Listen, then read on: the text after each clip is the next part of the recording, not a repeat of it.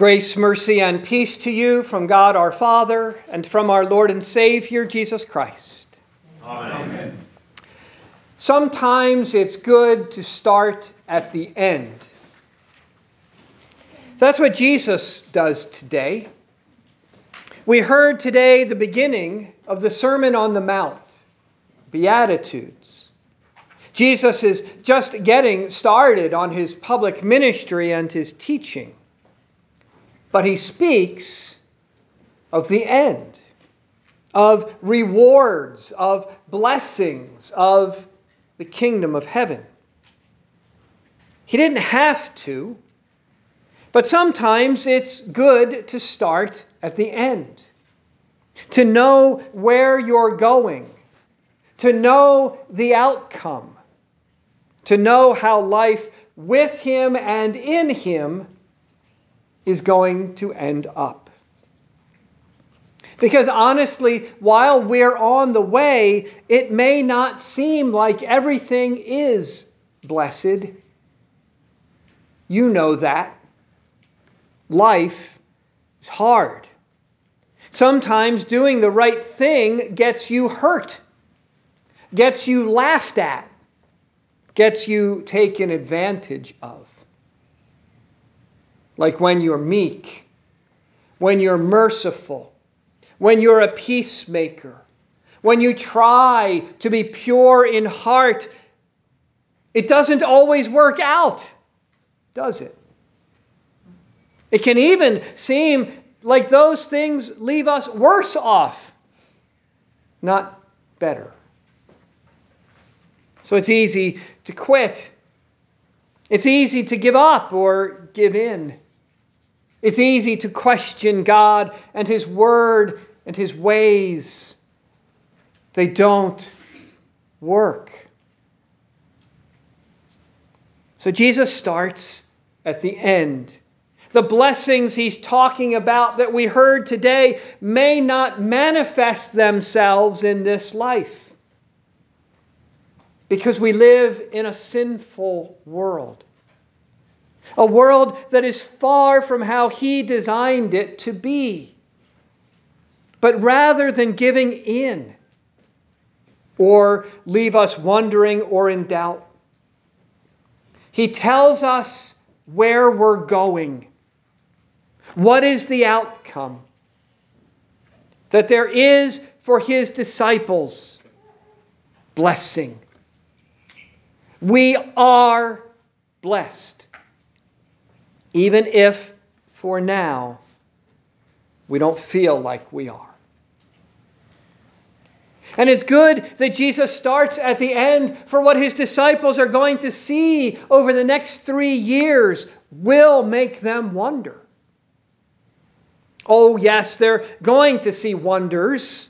They're going to see Jesus bless many with his healing and with his teaching. They're going to see his power over nature and even over death. But they are also going to see him opposed and vilified and rejected and ultimately hung on the cross and dead for these very things. That's what a sinful world did to Jesus, and what a sinful world will do to those who try to live like Him, who live a beatitude life. Because the Beatitudes describe the life of Jesus. They are first and foremost not about us, but about Him. They are what we aspire to as Christians, but what He is. He is all those things and then some. And all the blessings of which they speak are His and from Him. So when Jesus came into the world, He showed us what the world is not. What we think is normal really isn't. What we think is good, maybe not so much. What we think is truth may be a lie of the devil. Think about it. Think about all that we're being told today is normal and good and truth, or what the world wants you to think is normal and good and truth. And you can see how really far from those things we are. In a world that really doesn't know where it's going or how things are going to end up. So there is much fear and uncertainty. But then in steps Jesus, who knows who he is, where he is going, and how it is all going to end up. And he lives that way. He lives not in fear and uncertainty, but in confidence and faith. And the Beatitudes are what that looks like. What it looks like to live by faith. The Beatitude life isn't about being served, but serving. The Beatitude life isn't about climbing the ladder, but coming down to those in need. The Beatitude life isn't about getting the things of this world, but receiving the things of God. And that just doesn't fit. It just doesn't fit with the way the world is, the way the world thinks, the way the world works. And so it's even hard for us who have been raised and catechized and marinated in the ways of the world to be different to think different. But that is the way of faith and blessing, Jesus says. So, yeah, the world is going to take advantage of the meek, of the merciful, the peacemakers, the poor in spirit, for that's what they do. That's what you do when all you have is here and now. But the Beatitude life is different.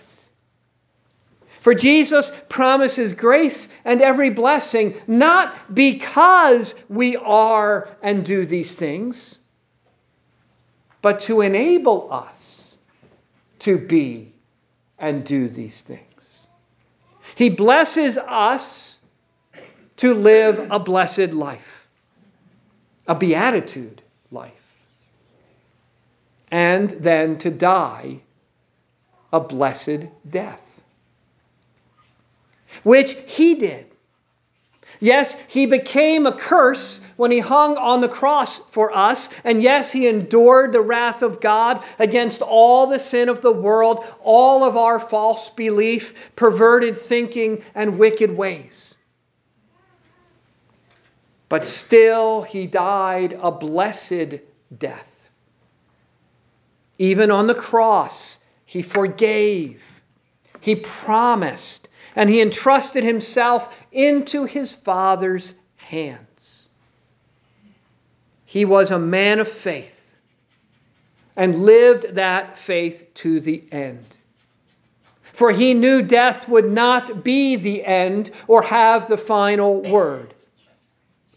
Life would, and did when he rose from the dead. And because he did, death will not be the end or have the final word for us either. And with that confidence and faith, the confidence and faith of the resurrection, we can live a blessed life and die a blessed death. We know who we are baptized children of God. We know where we're going to be with our Father and brother in heaven. And we know the outcome a new creation, a new heavens and a new earth, and a life that is everlasting. So, knowing that, why wouldn't our life be different? This is what St. Paul was getting at in the epistle we heard from 1 Corinthians. When he said, The message of the cross is folly to the world, is folly to those who are perishing, is folly to those who look at the cross and see defeat and death. But to us who look at the cross and see blessing the blessing of the Son of God laying down his life to save ours. We see the wisdom and power of God. We see the love and mercy of God. We see the path of life. So Paul said, that's what we preach Christ crucified because that makes all the difference in the world. Christ crucified gives us the beatitude life when we are baptized into the cross, into the death and resurrection of Christ. And that enables us to live then that beatitude life. A life of faith in who we are, where we are going, and how it is all going to turn out.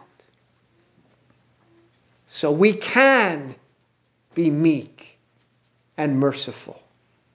We can be peacemakers. We can be poor in spirit and mourn and be persecuted and reviled and all the rest because we have Christ and He has us. Because with Him, whether we feel blessed or not, we are blessed now and forever. So, starting at the end enables us to see the beginning and the present in a new way through the eyes of faith.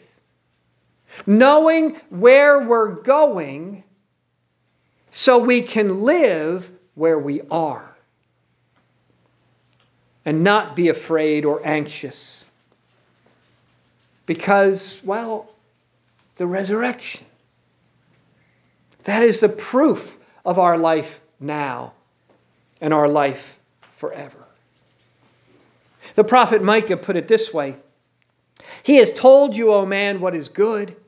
And what does the Lord require of you but to do justice, to love kindness, and to walk humbly with your God, which is to say, to live a life of faith, a beatitude life, a life that knows who you are, where you are going, and how it will all come out. That that's all been given to you and taken care of you by Jesus. So we can live that way not a life without sin, but forgiven our sins. Not a life of our own strength, but with His strength. A life not with our own wisdom, but with His wisdom. A life not fed by the things of this world, but by the body and blood of Jesus. That walking humbly to God here, the God who humbly comes to us, we can walk humbly with him, as Micah said, out there. In faith and love, in meekness and mercy, in mourning and peacemaking, in being reviled and persecuted. Because you are blessed, and you will be blessed. For he who blesses you will not stop. So it's good to start at the end with, as we sang, the Son of God, eternal Savior, source of life and truth and grace. And know that where He has gone, we will go, and where He is, we will be. And that joined to Him, all that's His is ours. His life and blessing, His sonship and kingdom. And having all that, even now, blessed even now, we live a beatitude life, which is a Jesus life, which is an everlasting life. In the name of the Father, and of the Son, and of the Holy Spirit. Amen.